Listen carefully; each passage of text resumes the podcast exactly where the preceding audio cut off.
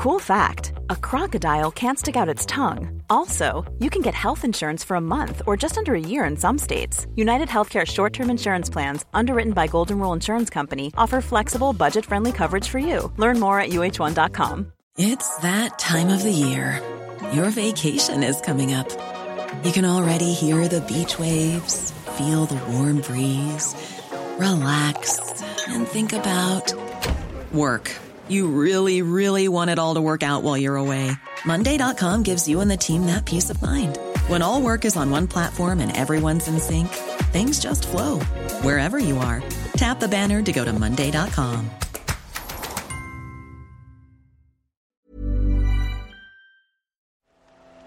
The Telegraph. The Telegraph. Podcasts.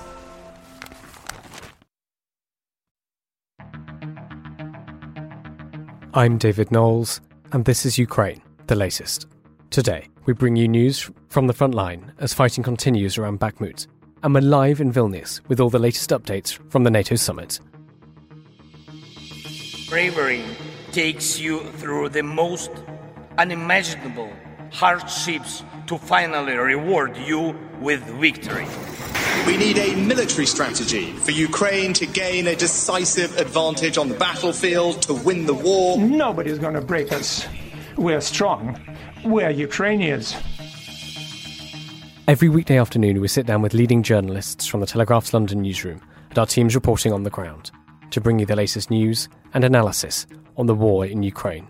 It's Tuesday, the 11th of July, one year and 137 days since the full scale invasion began and today I'm joined by our assistant comment editor Francis Dearnley, Brussels correspondent Joe Barnes, and senior foreign correspondent Roland Oliphant. I started by asking Francis for the latest updates from Ukraine. Well, thanks, David. The NATO summit has only just begun, and already we've seen some very significant announcements, not least about Sweden's application to join the alliance and on security guarantees for Ukraine. But Joe and Roland will cover those imminently. First, as you say, to the battlefield, Ukrainian forces said they have captured high ground to the south of Bakhmut, giving them a vital advantage in the renewed battle for the destroyed city. The claim comes as Ukrainian officials try to speed up their counteroffensive to show progress ahead of NATO's annual summit. Hanna Maliar, Ukraine's deputy defense minister, said the Ukrainian soldiers have established fire control of the entrances and exits of Bakhmut. Quote, during the process of advancing, our troops took control of key commanding heights around the settlement. For reasons previously discussed on the podcast, Bakhmut has obviously taken on noteworthy symbolic significance in recent months. Though largely destroyed in an eight month siege by Wagner, the Kremlin mercenary group claimed to have destroyed it in May and then withdrew, leaving the Russian military little time to build defense and dig trenches.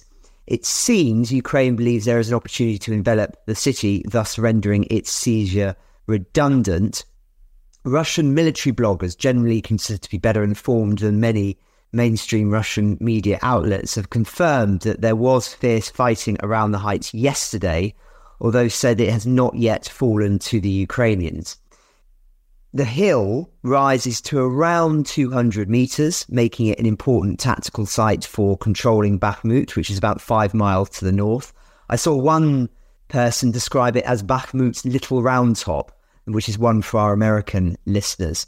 It's worth saying that the Ukrainian General Staff reported that Ukrainian forces have liberated four square kilometres of territory in the Bakhmut direction over the past week and a total of 24 square kilometres since starting counteroffensive operations in the Bakhmut direction, which likely began, of course, around early June. Elsewhere on the front, Ukrainian forces claim to have conducted counteroffensive operations on at least three sectors on July 10th. Ukrainian military officials stated that troops continued offensive actions in Bakhmut, Berdyansk, and Melitopol. The Ukrainian General Staff also reported the Ukrainian troops advanced up to one kilometre in the Melitopol direction and a total of 8.6 kilometers since Ukrainian troops initiated operations in those directions. In total, therefore, Ukraine claims to have recaptured 169 square kilometers on the southern front and 24 square kilometers around Bakhmut since the counteroffensive began. According to the Institute for the Study of War, in five weeks, Ukrainian forces have liberated nearly the same amount of territory the Russian forces captured in over six months. But the Russian operations continue. So, Russia overnight launched an airstrike on Kiev just hours before the NATO summit. Air raid alerts blasted over the capital for an hour and longer in other parts of Ukraine's east. The Ukrainian military have said its air defense systems shot down the Iranian made Shahed drones before they reached their targets. We've not been able to independently verify that. Russian forces also sent waves of drones to attack a grain terminal in Odessa. That's according to the region's governor. Two terminals caught fire after two of the drones crashed into a building, but are said to have been extinguished without critical damage or casualties. Now, turning to Russia's domestic space, two interesting developments in the past 24 hours. The plot thickens over the former head of the Wagner Group. So the Kremlin have claimed, claimed, I emphasize that word, that Putin held a secret meeting with Yevgeny Prigozhin five days after the Wagner chief's failed mutiny, despite promising to punish him over the rebellion. The June 29th talks lasted supposedly three hours and involved nearly three dozen people, including Prigozhin and Wagner unit commanders. The Kremlin said that Putin had called the meeting to hear firsthand why the group had rebelled five days earlier. Dmitry Peskov, Putin's spokesman, has said Putin listened to the explanations of the commanders and offered them further options for employment and combat options. This is extraordinary if true, but it would explain the lack of punishment we've seen so far and Prigozhin's erratic travel schedule. Many would interpret this as a sign of weakness. After all, Putin has threatened to had threatened harsh punishment of Wagner's leaders when the rebellion broke out, and later accused its organizers of betraying the country and its people. One academic, Konstantin Sonin, professor of public policy at the University of Chicago, has said that Putin's apparent rapprochement with his former allies showed him to be dysfunctional and goes further and said that the re-emergence since the rebellion of Gen Gerasimov in a video on Monday made the lead, the Russian leader look like a dictator in trouble who can't fire his incompetent subordinates. I echo this if the reports are true, Putin may be gradually nullifying the threat rather than striking swiftly. A totally rudderless Wagner has deep implications for Russia's foreign influence abroad. NATO has not seen any movement of Wagner fighters to Belarus, suggesting they may still be in play for deployment. Far better, arguably, for Putin to befriend Prigozhin while he's still popular, then erode his significance before erasing him from the scene when his power has weakened sufficiently and replacements can be found. But that's enough Machiavelli. Lastly, staying with Russia, a Russian naval captain has, who, well, he commanded a submarine that allegedly fired on a Ukrainian city. He's been shot dead on his morning run. So Stanislav Rzhevsky was found with four bullets in his back near a sport complex in Krasnodar, southern Russia. According to reports, Russian media said that the assassin had escaped and that a murder investigation has been launched. This captain is 42 in the Russian Navy and was working as the deputy head of the Krasnodar region's mobilization department. Ukrainian media said that he commanded a submarine in the Black Sea last year that had fired missiles uh, in western Ukraine some of which killed 28 people in a single strike. So that's where we are militarily, David. I should add that on the essential question of Western supplies to Ukraine, new data on military aid highlights a significant change in the balance of heavy weapons on the nation's battlefields after more than 16 months of war, with Ukraine now approaching parity with Russia in several key areas, not least tanks. An update of the Ukraine Support Tracker database maintained by Germany's Kiel Institute for the World Economy has said Kiev's backers had delivered 471 new tanks since the start of the war, with a further 286 still to arrive, uh, even as the rate of new pledges has slowed. Bloomberg, I should say, have written a piece on this with graphs and graphics, which is quite interesting. Now, on a slightly separate note, the Australian government has also announced it will send Royal Australian Air Force surveillance equipment to Germany and aircraft to help monitor and protect the flow of military and humanitarian aid into the country. Likewise, Canada has pledged to more than double its NATO deployment in Latvia, with up to 1,200 more troops being sent to the country to resist Russian aggression. And that coordination across Western powers remains strategically significant and continues to rumble on in the background. But ultimately, David, all eyes are on Vilnius this week, so I'll gladly hand over to Joe and Roland. Thank you very much, Francis. Well, let's go to Joe Barnes, our Brussels correspondent, who's on the ground in Vilnius at the NATO summit. Uh, Joe, can you tell us a little bit about the atmosphere there and what are the stories that you've been covering that have come out today? Hi, folks. Um, atmosphere really interesting. It's a, a sort of mixed feelings. You've got a lot of traveling Ukrainian journalists who are slightly despondent. The fact that Ukraine doesn't look like it's going to get anywhere closer to membership in NATO. But then you have Lithuania has put on a real show. They've plastered their buses with messages saying that look, while you wait for this bus, Ukraine waits for NATO membership. While you wait for this bus, Ukraine waits for F-16s. There's the yellow and blue of Ukraine's national flag is uh, adorned everywhere across the streets, and it's sunny, good weather. So yeah, no, it's the atmosphere is great. Slightly less serious nuggets of information I've picked up on my travels here. Uh, before we get into the real news, is um, one of the security measures that's in place. There's lots of Patriot systems floating around. There's uh, NATO spy plane in the sky, helicopters flashing. But one of the more novel ideas that police and Vilnius have come up with, they've been asking people to stop listening to music or singing in their cars so that make sure they're alert uh, to the uh, very motorcade that are whizzing around, uh, so they're not to get caught up in the uh, traffic of the beast uh, motorcade with President Biden. Also, um, my big big news uh, last night for NATO itself was the fact that Turkey has said it will ratify Sweden's accession protocol and bring in Sweden to make it a 32 member alliance. That's basically been a year in the making. So President Erdogan in Madrid last year said he would allow Finland and Sweden to join. Finland subsequently joined on its own while Sweden's membership bid was held up by basically Turkey saying you're not doing enough to tackle Islamic terror. And their, their real concern is there are Kurdish militants, members of the PKK, which is a terrorist organization as deemed by the Turks, by the US, and by various countries in the EU. And Turkey constantly basically argued that they weren't doing, and Sweden wasn't doing enough to counter this threat, which it had promised to crack down on as part of its joining. So it's been a, a real long road for Sweden membership, but actually now it actually gives NATO another really top-notch military. You only have to look at sort of the equipment it has, the Archer self-propelled howitzers, which have been highly effective in Ukraine, uh, the Gripen fighter jet, and it's also like, geographically really important uh, to the extent that Sweden's position in the Baltic now gives NATO the ability to deny Russia access to the body of water in the event of a war. We knew it was going to happen. Lots of positive noises ahead of the meeting. But President Erdogan, uh, the Turkish leader, is always a sort of a real showman. His foreign service are masters of diplomacy and basically squeezing out concessions from their allies when allies want something from Turkey. So there were late night talks. I think they ended around nine o'clock uh, with this kind of positive message from Jens Stoltenberg, NATO Secretary General. A picture of Erdogan, uh, the Swedish Prime Minister, and Stoltenberg holding hands and saying, "Look, we've reached this historic moment. Sweden's going to join NATO." We don't know exactly what Turkey has got, but we can start painting a picture. Earlier in the day, Erdogan, uh, this yesterday, Monday, had said that he wanted Sweden and EU countries to back a renewal of Turkey's accession talks to join the EU.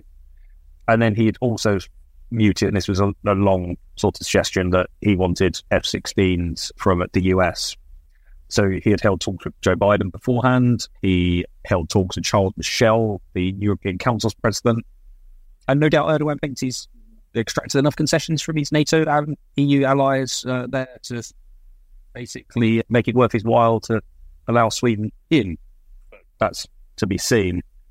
And then I think the other story is quite interesting at the moment. It's uh, one thing that we've been looking at very closely is the possibility of Ukraine being admitted into NATO and becoming a member. As it stands, we're heading into a situation where NATO allies are basically going to renew a statement they made in 2008 saying one day NATO will be a member. And they're still working on the communique that they're going to issue to NATO leaders after the summit. But the language as we understand it is Ukraine is going to be extended an invitation when NATO allies agree and the conditions have been met. Unsurprisingly, uh, President Zelensky has reacted and called the decision unprecedented and absurd. he had previously, before the summit, said he wouldn't bother turning up, even though he's been invited, and, and he will travel if Ukraine wasn't to give membership. But to give to read his full quote, he said it's unprecedented and absurd when time frame is not set neither for the invitation nor Ukrainian membership, while at the same time vague wording about conditions is added even for inviting Ukraine. It seems there is no readiness neither to invite Ukraine to NATO nor to make it a member of the alliance. So I do think Zelensky really did know that he wasn't heading for membership, but he is constantly like a shark circling around his Western allies, basically waiting to pick off little things, whether it be tanks, aircraft, NATO membership, or just security guarantees, which we'll move on to next. So the one big thing that we're going to it's going to be announced on the sidelines of NATO. It's not a NATO uh, kind of plan per se, but the UK, the United States, France, and Germany are going to commit to long term plans to arm Kyiv to defend itself from Russian aggression. They have been billed as Israeli style security guarantees because they're based on loosely on the kind of legally binding memorandum of understanding that Israel and the US have for bolstering Israel's security. So what it includes is basically let's continue the status quo. It will be UK, US, uh, EU countries will co- continue to commit over a certain period of time to keep sending Ukraine weapons to help continue training its forces and keep giving supplying intelligence and various other assistance. It's seen as rather than a utmost guarantee of NATO's Article 5, which is its mutual defence clause, basically means if one country is attacked, it can request other NATO allies to come to its assistance. Uh, it obviously is very short of that. What it is seen as a stepping stone to help Ukraine become a country with a military of NATO standards. So when the time is right, when the war is over, that NATO allies can feel comfortable letting Ukraine in. So again, it's designed to sort of make sure President Zelensky comes to feel this and doesn't leave empty-handed. But it does obviously stop short of the what he's really looking for, and that's NATO membership at this stage. Thank you very much, Joe, for running us through all of that. Roland, can I go to you? It's clear that Ukraine hasn't got what it wanted from this summit. Could you tell us why not? Maybe break through some of the diplomatic language surrounding this. Who stood in Ukraine's way and why? The countries that are basically being blamed by everybody else, including on background by other officials from other countries, are the United States and Germany. The, the question of why, I mean, who knows? I just spoke to Sam Green, formerly of King's College London, um, who's, a, who's a great expert on Russian events and also America's relationships in that part of the world. His feeling is is not the American reluctance is not because they don't want Ukraine to join NATO, but there are certain other considerations at play. One is that what America says sets the the pace and velocity of what everybody else does. And if America is actually not getting involved in this, is a bit behind the crowd, it's kind of easier for other members of the alliance to consolidate around the idea than if the United States seem to be pushing everybody into it. But I think the real bottom line is the Americans are nervous about getting dragged into an Article 5 commitment with Ukraine anytime in the foreseeable future for obvious reasons. Do they want to put boots on the ground and get involved in the war with Russia? No, obviously not. I mean, the Ukrainian retort to that, I had a long conversation with Dmitry Kuleba, the foreign minister, a couple of weeks ago. And he was very clear look, we're not asking to join NATO before the end of this war. No one's going to let us in. We completely understand why. We're going to win this war ourselves with Western help, but not as part of NATO. But look, Article 5 guarantees the protection of NATO is the only thing that is going to guarantee the peace. The only way to deter Russia from starting another war in future is us being in NATO. And the Russians have to understand that we're going to do this because otherwise they're going to be encouraged. They're going to see Western disunity and so on. I'm not sure the Americans or the Germans or others who are a bit suspicious about this or a bit leery about this idea really see things in those kinds of black and white terms. I think they feel that, okay, well, how, how is the war going to end? We don't know how the war is going to work. What if the war ends with a ceasefire of some sort? Well, is that going to hold? So, if Ukraine is given a firm timetable, and maybe it's something to do with cessation of hostilities, and they come into NATO, there's an Article 5 commitment, and then suddenly the war restarts somehow, is everybody obliged to, to come to Ukraine's defense and fight Russia? As I say, that's not going to make anybody in Kiev particularly happy. Uh, President Zelensky's comment on Twitter is very forthright. And to be fair, what's refreshing about talking to the Ukrainians about this, to be absolutely honest, is how very willing they are to call a spade a spade in a way. One of the frustrations in my job with talking to diplomats, with apologies to any diplomats listening, is that it's a trade that swims in ambiguity. It's viewed as a sign of professionalism to be able to talk without actually committing to anything or actually saying anything concrete that you talk to the Ukrainians and they say, we're, we're fed up with that, basically. One thing uh, Dmytro Kuleba said to me was that we cannot have another 2008. We're basically given a false promise and we are not going to accept a repeat of 2008. We're not going to accept something that falls short of a concrete, kind of specific sign of progress towards us joining. In 2008, we went along with it. The Ukrainians got this open ended promise one day, Ukraine and Georgia will join NATO no membership action plan, no timetable, and no work followed up on that to move that process along after that statement was made. And yet everybody was happy to sing from that diplomatic song sheet. And, you know, it's an emperor's new clothes thing. Everyone's saying, like, yes, of course. One day Ukraine will be in NATO, nothing was happening. They're, they're not happy to go along with that. And they're very clear that they're not going to pretend that everything's okay if they get something they consider to be similar, which, which seems to be what's happening. I mean, on the other hand, Mr. Kuleba did say yesterday that NATO have agreed, or NATO councils have agreed to drop the requirement for the membership action plan. Now, that is symbolically quite important because basically the membership action plan is it's what you're meant to do to get into NATO as your hazing process. It, and it includes undefined things about democracy and government and rule of law, as well as is your military good enough to be in NATO and things like this. And it can take years. It's completely open ended. I think North Macedonia was doing it for 20 years or something. Um, so skipping it, as Finland and Sweden were allowed to do, you know, that could actually accelerate your membership process by from decades to a few months if, if you really wanted to.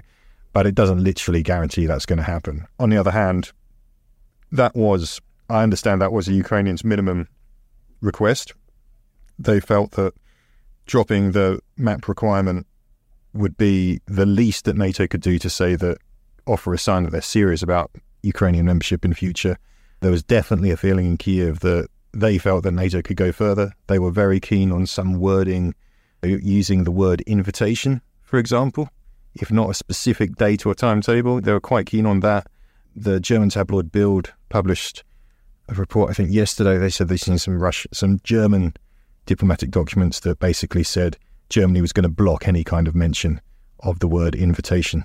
Um, so it's not a surprise to me that they're going to be disappointed uh, on that score. But I think Joe's basically summed it up quite well. I think really it's a kind of, when they talk about Israeli commitments, it is a preservation of the status quo. We'll keep giving you weapons, we'll keep giving you money, but we're not going to make any concrete kind of commitment right now towards letting you into NATO.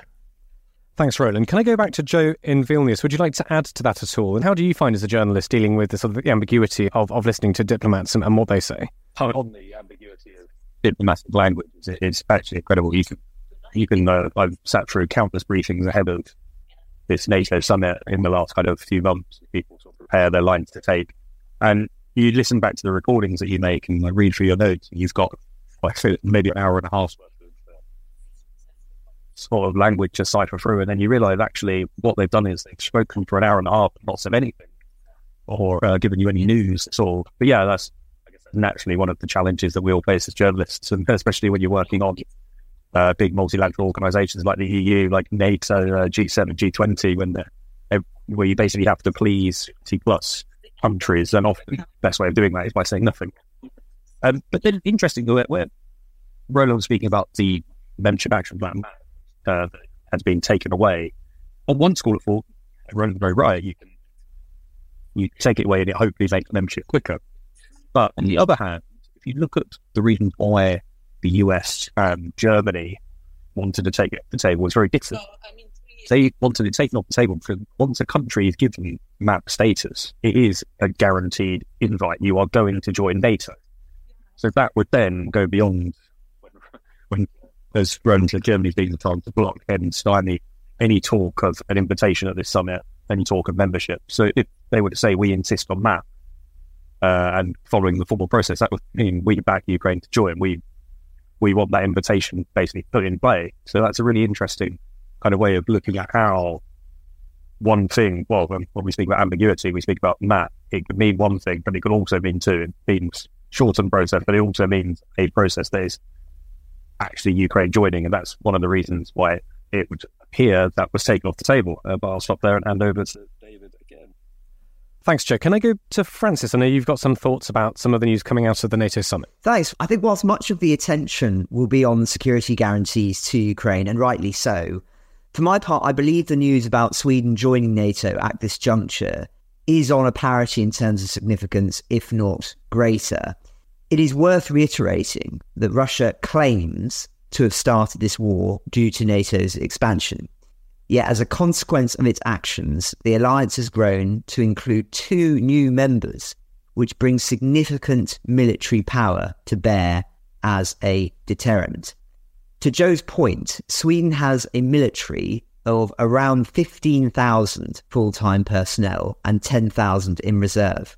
But despite their small size, its armed forces are heavily armed with at least 531 main battle tanks and 96 aircraft fighters and five submarines.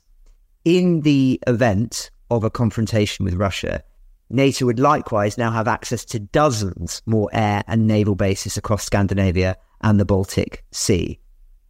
The timing also matters.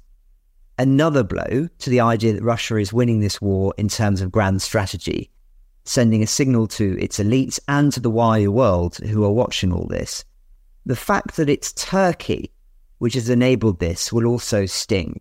Erdogan plays both sides depending on where momentum lies. And clearly, he's made a calculation that he has more to gain from the West at this moment. A significant, I think, a significant signal of the way that power is shifting. But to the points already discussed, it's not all roses. We shouldn't underestimate the Ukrainian frustration at not being set a timetable to join the alliance.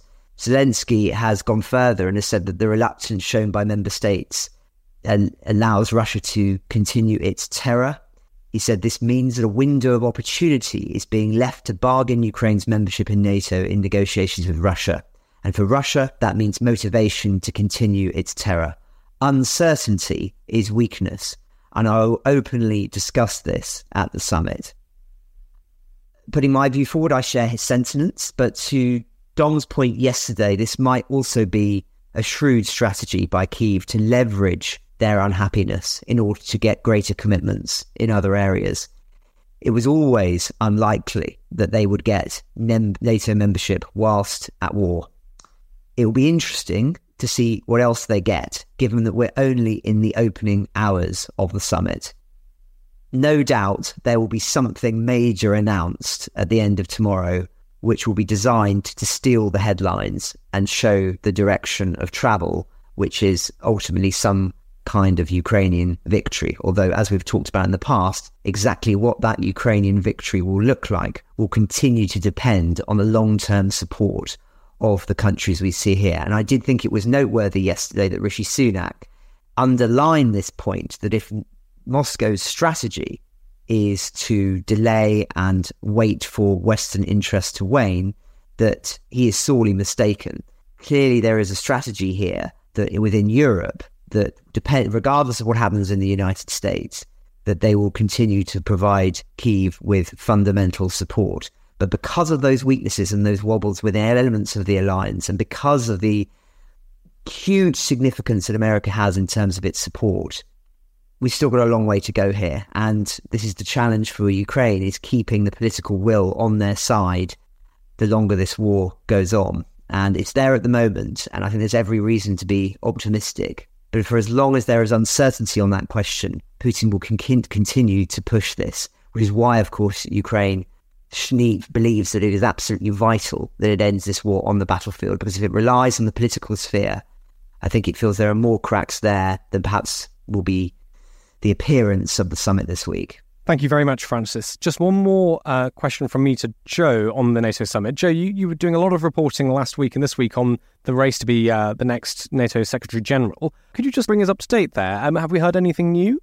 No, basically what has happened is uh, Jens Stoltenberg has had his confirmation that he will have his period extended until October 2024. It's still very much in play because they will have to make a decision at that time. I don't think they can extend again, which I think to be for the fourth or fifth time off the top of my head, I can't remember. Obviously, Mark Rutte stepping down as Dutch Prime Minister and suggesting he's going to quit politics brings a new name, a potential European candidate, someone with a prime ministerial experience. He's been a Ukraine hardliner, a hawk, some would describe him as. So there's another name in play alongside von der Leyen. Potentially, does Mark Rutte end up in a in the European Commission, freeing up von der Leyen to come and work for NATO? We don't we don't know. There's still that's discussions that we probably look forward to ahead of a summit next year to celebrate NATO's 75th anniversary, and that will likely be the point where Stoltenberg steps down after being basically handed the reins to guide the alliance to that major point in its history. Thank you very much, Joe. Roland, can we move away from the NATO summit and talk about something else? Francis mentioned in his updates this claim from the Kremlin that Putin had held a secret meeting with Yevgeny Prigozhin five days after the Wagner chief's failed mutiny. This has sparked quite a lot of speculation, I think, in the press, some of which is interesting and, and, fruitful, some of which might not be. Could you just give your take on some of the after effects and the news we're hearing around the fallout from the failed mutiny? I think none of the speculation is of any use, David. I think you might as well. I'll tell you what, this is what you should do, readers. If you've got a Russian dictionary at home, um, go to it, open it at a random page, pick a word, transliterate that word into Latin letters, write it in italics, put a comma after it, and then write down a dictionary definition and then you can go down the pub and you can say to understand uh, what's happening with Yevgeny Prigozhin and Vladimir Putin, you have to understand the Russian concept of X, read out the definition, and say, ah, but of course it can't really be translated. This is a fundamentally Russian thing. And you can hold court at the pub for as long as you like, and you will have as much insight into what is really going on there as anybody else. That's what I think about it. Any word, pick any word. Um, I'm not even joking about that, to be honest. We don't know if the meeting even took place. It is a claim by, by Peskov. Did it, didn't it? Why would it happen? Why wouldn't it happen? Uh, the truth is, we know very little about the kind of relationships, the internal personal relationships that underpin all this. And is Prigozhin still alive? Why wasn't he go back to Belarus? Why was he allowed to come back and get stuff? Does he have compromat? Sorry to, to put a Russian word in italics, compromising material. It's not a uniquely Russian concept. It is translatable. Some people were talking at the time of the march that the Wagner got close to uh, Voronezh 45, this base which supposedly holds nuclear weapons. And now Budanov, the head of the Ukrainian military intelligence, has told Reuters that, well, they actually, Wagner fighters got there, but they couldn't get into the storage facility and they didn't actually get hold of a bomb. And then somebody else has told Reuters. This is an interesting report. You should look at uh, that up, actually. That's a bit of reporting I respect. Came out yesterday. They've got a Russian source supposedly close to the Kremlin who confirmed parts of that story and said, listen, that was when the Americans started really getting nervous and calling us up and say, what the hell is going on? So maybe that's got something to do with it. I wouldn't at this point buy the idea that uh, Evgeny Prigozhin got hold of a nuclear bomb and is, is holding Putin hostage or something like that. I think it, if, if you want to ask me in my kind of beard stroking, quote unquote, Russianist man in the pub kind of opinion. There's a okay. Let, let me let, let me do the Russian concept of something. Much as I mock anyone who uses the word maskirovka. All right, in Russian, you can. There's a word which is svoi, which means your own, one's own, and it's kind of used as, as a possessive pronoun to refer to something that is yours on second reference in the sentence. But you can also use it to describe people who are like your people, right? You know, like your family or something. And they're ours, you know, you, you get it. Like they're, you know, they're the, the right sort of chap in a way. And I feel like one of the explanations is for for Yevgeny Prigozhin not getting a bullet in the head and chucked out of the window straight away, perhaps. Why? Well, one kind of the explanations for them finding a truce or some kind of deal at the end of that ridiculous kind of 12, 24 hours a few Saturdays ago is simply that. These are people who know each other very, very well, and they're not necessarily enemies. And there's a way of understanding. Do you remember the video at the beginning of the coup where Prigozhin is sitting on a bench with Yunusbek Yevkurov, the deputy defense minister, who's listening to him grumble? And they don't look like anything other than like a couple of late middle-aged men drinking a cider outside their garage, where one of them's whinging about his wife, and the other one's going, "Yeah, man, like I know what you're talking about." I think part of it probably simply boils down to that. This is not in a way, it's not an assault from the outside. And then there's a way of having an understanding. And as to whether or not it weakens Putin, whether he's mortally wounded below and, and, and is now sinking, whether uh, Prigozhin was backed by elements within the FSB who were trying to oust Mr. Putin, whether or not the old man is completely back in control and Yevgeny Prigozhin's been thrown in prison or something. Well, you, you could choose whichever scenario you want to uh, you want to speculate on. Thank you very much, Roland. Are there any other updates from Francis or Joe before we go to our final thoughts? Well, two bits of information. Uh, fact, so uh, Germany has con- decided it's going to send another 700 million euros worth of military equipment to Ukraine, including Leopard 1A5 tanks and Marder fighting vehicles. But I think the, most stark, and it's this kind of massive Damascene conversion from the French. They've announced that they will today send their version of the Storm Shadows, the SCALP, to Ukraine, and it kind of completes Emmanuel Macron's kind of conversion from someone who was not willing to upset Russia and didn't want to humiliate Vladimir Putin, and, and now arming Ukraine with one of its, well, it's probably its longest ranged weapon from a Western ally, and one that we believe is doing good work after being donated by the Brits. So uh, that's uh, two little nuggets of information I excluded earlier. Thank you very much, Joe. We'll come back to you. So, Francis Dearnley, do you want to start?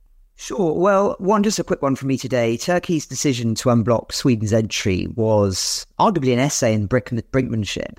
After our broadcast yesterday, Erdogan made statements that granting them entry may be predicated on Turkey becoming a member of the European Union, something years away if it ever happens. Evidently, this was a move designed to panic the key brokers within NATO, as within hours they reached an agreement which I imagine gave Turkey other things that it wanted in exchange, which the West had previously been reluctant to grant. We don't yet know the details of what those were, but it showed how going with big asks can pay off, as the watered down version one gets is better than one what, what, what you would have got if you'd asked for that. It's Turkey's playbook, and it may be one that Ukraine has adopted too. And we'll see that over the coming days. Thank you, Francis. Joe Barnes in Vilnius. Thank you, David. Um, I'll kind of end my closing thoughts going back to these long term security guarantees. We expect they're going to be announced tomorrow as part of sort of the Ukraine NATO uh, Council. It will be have the backing of the G7. We had backing of from the EU uh, last month for their European Council summit, and I presume that NATO will include some sort of language in their communique as a, a head nod uh, to the kind of agreement that's been formed. But what's interesting there is one of the debates, and was thinking to Kaja Kallas the other day, the Estonian Prime Minister, and she was saying, uh, "We know Ukraine is winning this war." And me and a few other journalists were like, "Hang on, what can you? How can you say that? What do you know that we don't?" And they said, well, what we have is a situation, maybe not militarily. Ukraine has already won the war in as much as Vladimir Putin thought he would be able to turn this into a war of attrition that would be able to outlast any of the Western support for Ukraine. We, we, we always look at the American presidential elections um, very closely. Look at the Republican candidates who may or may not want to support Ukraine, like President Biden has in the future. Um, but by signing this kind of long term multilateral agreements that will almost lock in uh, that Western support as this becomes a sort of a war of attrition on those three axes around Bakhmut, Tokmak, and in Donetsk. So yeah, the more that Ukraine can secure in locking in long-term support, we don't know the exact dates yet. We, we just know it's going to be long-term. Some people speak of five years. Uh, the Israeli uh, agreement with the US is renewed every decade. So if we get to that stage, where Ukraine is being offered long lasting commitments that will stave off some of the fears that Ukraine will eventually be whittled down as MP politicians across the world get sick of spending tens of billions of their taxpayers' money on supporting a country that is some in some cases not very close to them. So that's a real positive um, to look at, even though the Ukraine isn't getting NATO membership now. There is actually a, sort of that cementing that uh, support will help them in the future. Well, thank you very much, Joe. Thanks so much for calling in from Vilnius. We look forward to hearing your updates tomorrow as well. To end today, can I go to Roland Oliphant? I think there's a good point to be made here about the difference between kind of ambig- ambiguous diplomatic speak and practicalities. And diplomacy is a lot often just about semantics. There is a way of looking at this to say, call something Israeli backed security, uh, Israeli style security guarantees might actually be more practical than in the immediate term than actually some kind of, I don't know, statement about one day Ukraine will join NATO and so on and so forth. So, in practical terms, I don't think Ukraine is actually coming away from this summit empty handed. And the other thing, of course, look at looking to the long term. Right, you look at the American relationship with Israel.